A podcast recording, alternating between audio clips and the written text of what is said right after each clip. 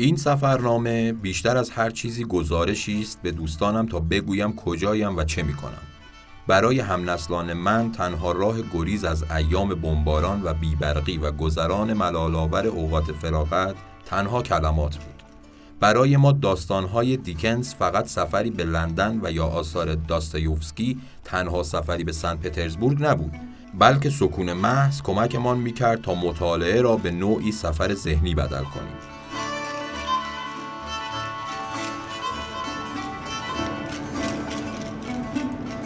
Please passport.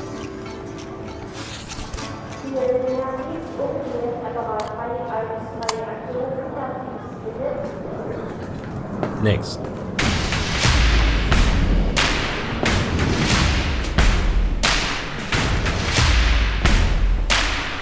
کوچ رادیو.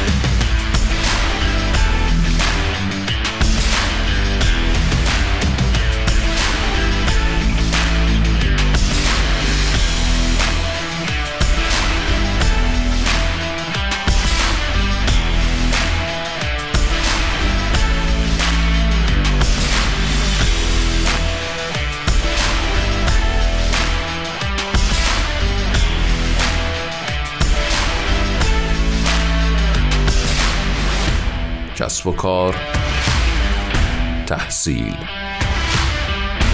مسافرت، رسانه تخصصی مهاجرت.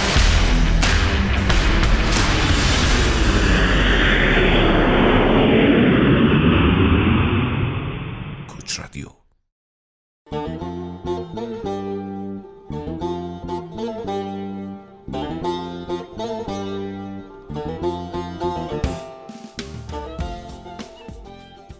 حاج محمدعلی محلاتی در 23 سالگی عازم سفر شد و در راه خروج از ایران شایعه کرد که مرده است تا خانواده‌اش منتظر بازگشتش نباشند. 18 سال بعد که به ایران بازگشت ملقب شد به حاج سیاح یا همان در واقع حاج مسافر. به محض ورود به ایران حکام محلی هشدارش دادند که در ایران حرف تمدن به زبان نیاور که برای تو خطر جانی دارد.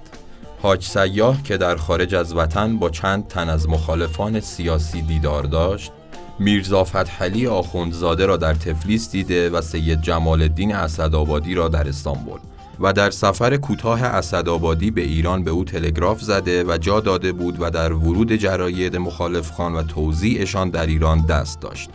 چند بار تبعید و دوباره به پایتخت خوانده شد و بعد از ترور ناصرالدین شاه به خاطر اقرارهای تحت شکنجه میرزا رضای کرمانی دستگیر و بیش از 20 ماه زندانی شد.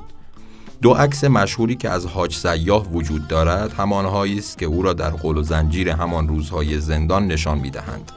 یکیشان در کنار میرزا رضای کرمانی یادداشت‌های او در ایام نخستین خاطره نویسی زندان در ایران است. این رکوردداریش به اینجا ختم نمی شود. حاج سیاح اولین ایرانی است که به شهروندی ایالات متحده آمریکا درآمد و دو بار با رئیس جمهور وقت اولیس اس گرانت دیدار کرد. به میان آمدن متن حاج سیاح به یک باره سویه‌ای به سفرم داد که بدون آن بی‌بصیرت بود. تاریخ متن حاج سیاح نه تنها کل تاریخ ایران را همراه سفرم کرد، بلکه کل تاریخ اروپا را هم به پیش زمینه کشاند. قضیه فقط این نیست که اروپای توصیفی حاج سیاح چقدر با اروپای تجربه شده ام در سفرم فرق دارد یا اینکه وطن من و حاج سیاح چه بوده و چه شده، بلکه نکته در اینجاست که چگونه میتوانیم با حرکتی دیالکتیکی میان مکانها و زمانها حافظه مکانها را در قالب تاریخ بشناسیم. تاریخ نه چون امور سفری شده، بلکه به هیئت سفری به اتمام نارسیده. از همین رو سفرنامه حاج سیاح نه صرفاً میانجی شناخت اروپای نیمه قرن 19 هم، بلکه اصلاً بر سازنده سفر من و هر ایرانی دیگری به اروپا است.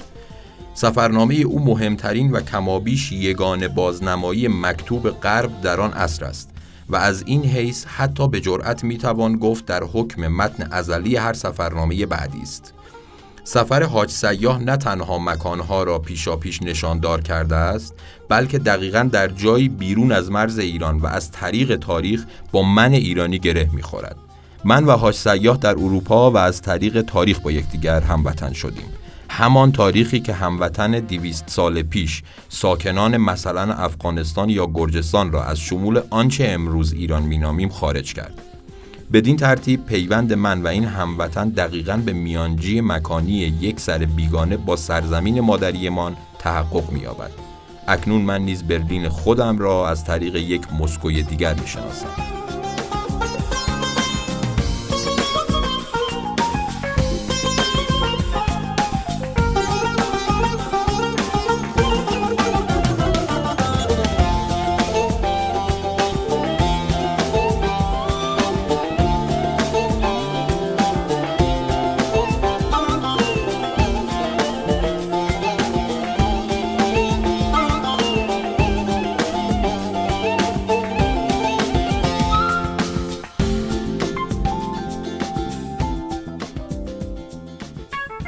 حاج سیاح در دهه 1860 در اروپایی بود که من در واپسین ماه‌های سال 2010 تجربه کردم.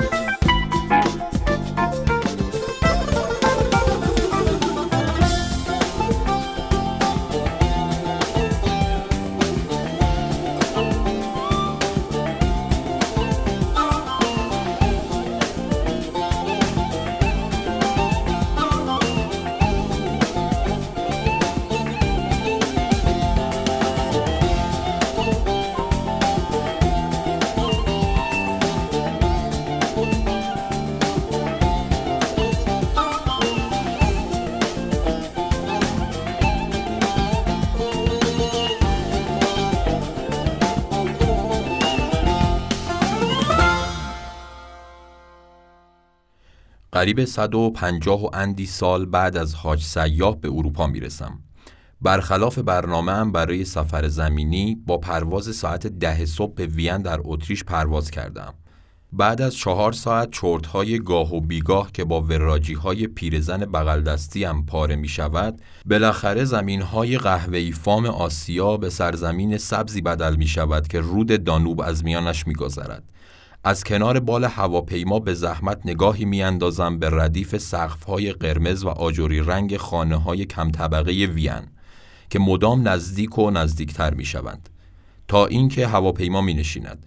تابلوهای تبلیغاتی فرودگاه پیشاپیش مسافران را برای مواجهه با این شهر آماده می‌کنند. شهر موزارت، قلب اروپا، مرکز امپراتوری هابسبورگ.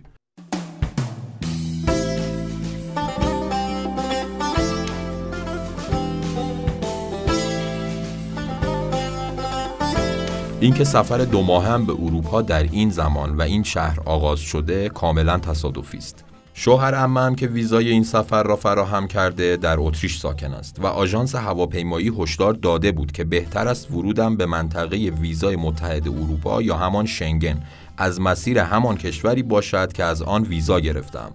به خاطر همین بود که نشد سفرم را سراسر زمینی انجام دهم. پس به محض اینکه پول ترجمه جدیدم 800,000 تومان را گرفتم، وامی 2 میلیون تومانی هم جور کردم و با کمتر از 2,000 یورو راهی این سفر شدم. اما امیدوارم مابقی سفرم نه تنها عمده پایتخت‌های اروپای غربی را شامل شود، بلکه تا حدودی ردگیری مسیری باشد که جهانگرد ایرانی دوران ناصرالدین شاه یعنی همان حاج سیاح پیموده بود. از همین روست که علاوه بر کتابچه راهنمای سفر در اروپا، سفرنامه حاج سیاح را هم در کوله‌ام گنجاندم. مطابق معمول سفرهایم این بار نیز رکورد شکنی در کم هزینه بودن سفر از جمله اولویت هاست. با این حال اما در این رسالتم به گردپای حاج سیاح هم نخواهم رسید. او وقتی برادرش را در روستای سلطان آباد ترک می‌کرد تا سفر 18 سالش را آغاز کند، عبایی کهنه به تن داشت و گیوه‌ای بدون جوراب به پا. دستمالی که هم سفره و هم شال کمر بود و عمامه و 3 قرص نان و 1000 دینار وجه نقد که او را بعد از چند ماه فقط تا تفلیس می‌رساند.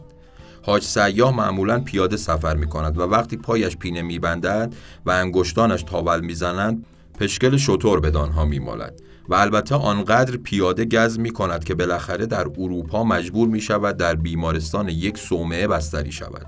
حاج سیاح از طریق رود دانوب و با کشتی خود را به وین رساند، مسیری که هنوز می‌توان پیمود اما با هزینه گزاف سیاحت توریستی.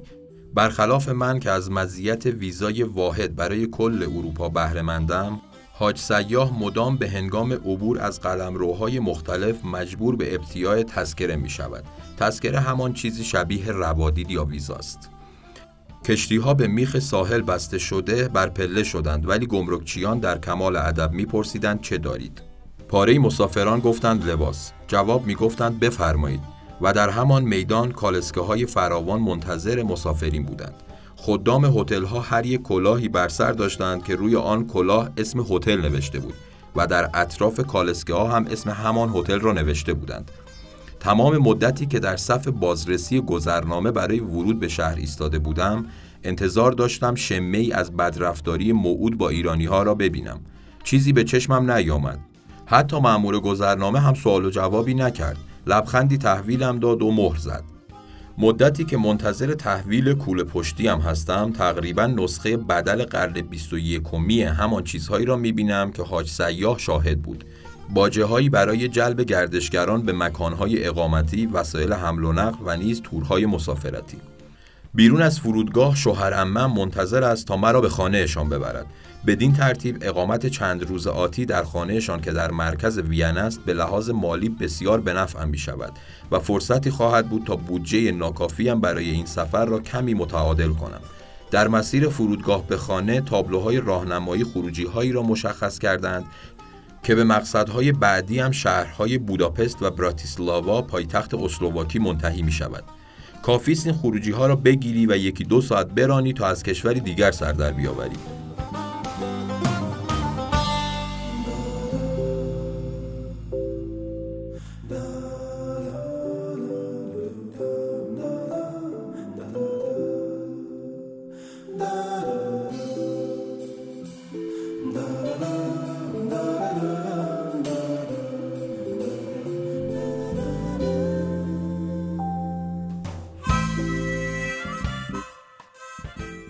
هنوز به خانه عمه جان نرسیده و مستقر نشده میزنم بیرون تا حساب و کتاب شهر دستم بیاید. به خودم گوشزد میکنم که حاج سیاح در بسیاری از شهرهای سر راهش از جمله وین 2-3 روزی بیشتر فرصت سیاحت نداشت. پس با این که شب قبل نخوابیده ام از خانه بیرون میزنم و بی هدف در خیابانها میگردم. تغییر لباس داده و به شوق سیاحت بازارها در را مغفل ساخته روانه به جانب بازارها شدم. اینطور که میگویند تا پیش از ورودم سرما بیداد میکرده و بختیارم بود که امروز هوا آفتابی است. بعد از 2-3 ساعت پیاده روی روی چمنهای پارکی دراز میکشم و زل میزنم به کسانی که با دوچرخه و از انبوه مسیرهای تعبیه شده برای این وسیله حرکت میکنند.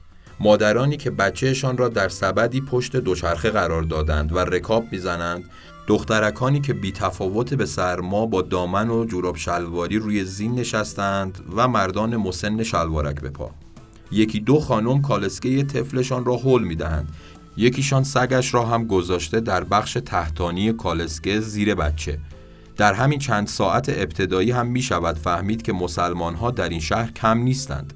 افراد مسن عمدتاً اتریشی اند، اما به نظر می آید عمده جوانان بالاخره رگ و ریشه خارجی دارند و دست کم والدینشان مهاجر بوده.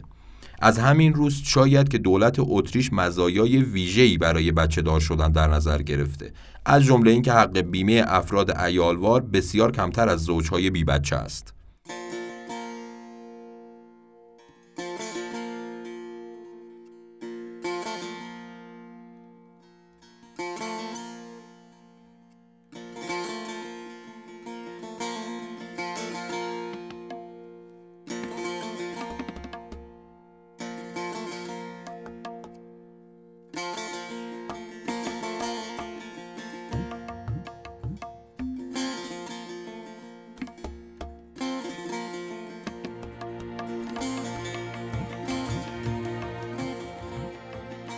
در مرکز شهر وین بعید از بتوان خانه ای را پیدا کرد که کمتر از 70-80 سال قدمت داشته باشد.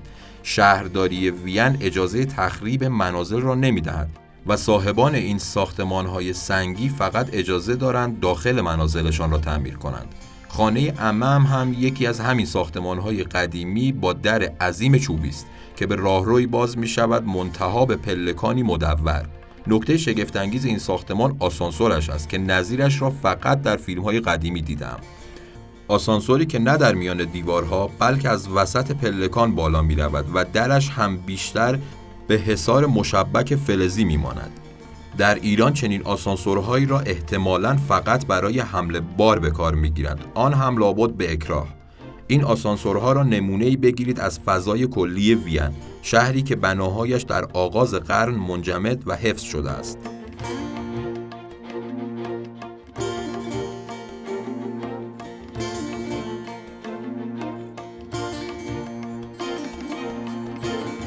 هوا تاریک شده که دوباره راه می‌افتم. این بار در مسیر مخالف تا برسم به خیابانی سنگفرش که شنیدم معمولاً شبها تفرجگاه می شود.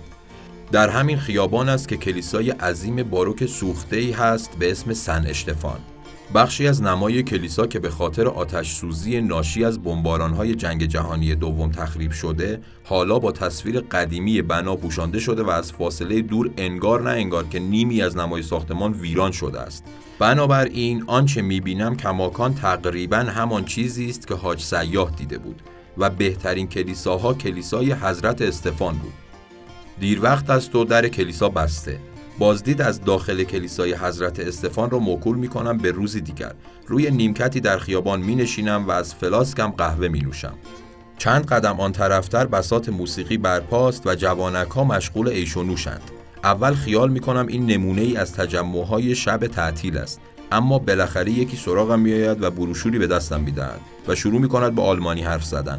زبان نفهمیم را که به پسر جوان توضیح میدهم به انگلیسی میگوید فردا انتخابات شهر است و این ساز و طرب هم به خاطر همان است. سراغ میگیرم که دارد برای چه حزبی تبلیغ میکند. میگوید سبزها. میپرسم الان حزب حاکم کیست؟ سوسیال دموکرات ها. تنها کاری که از دستم برمیآید آرزوی موفقیت است، اما دست کم این آرزو را از ته قلب میکنم.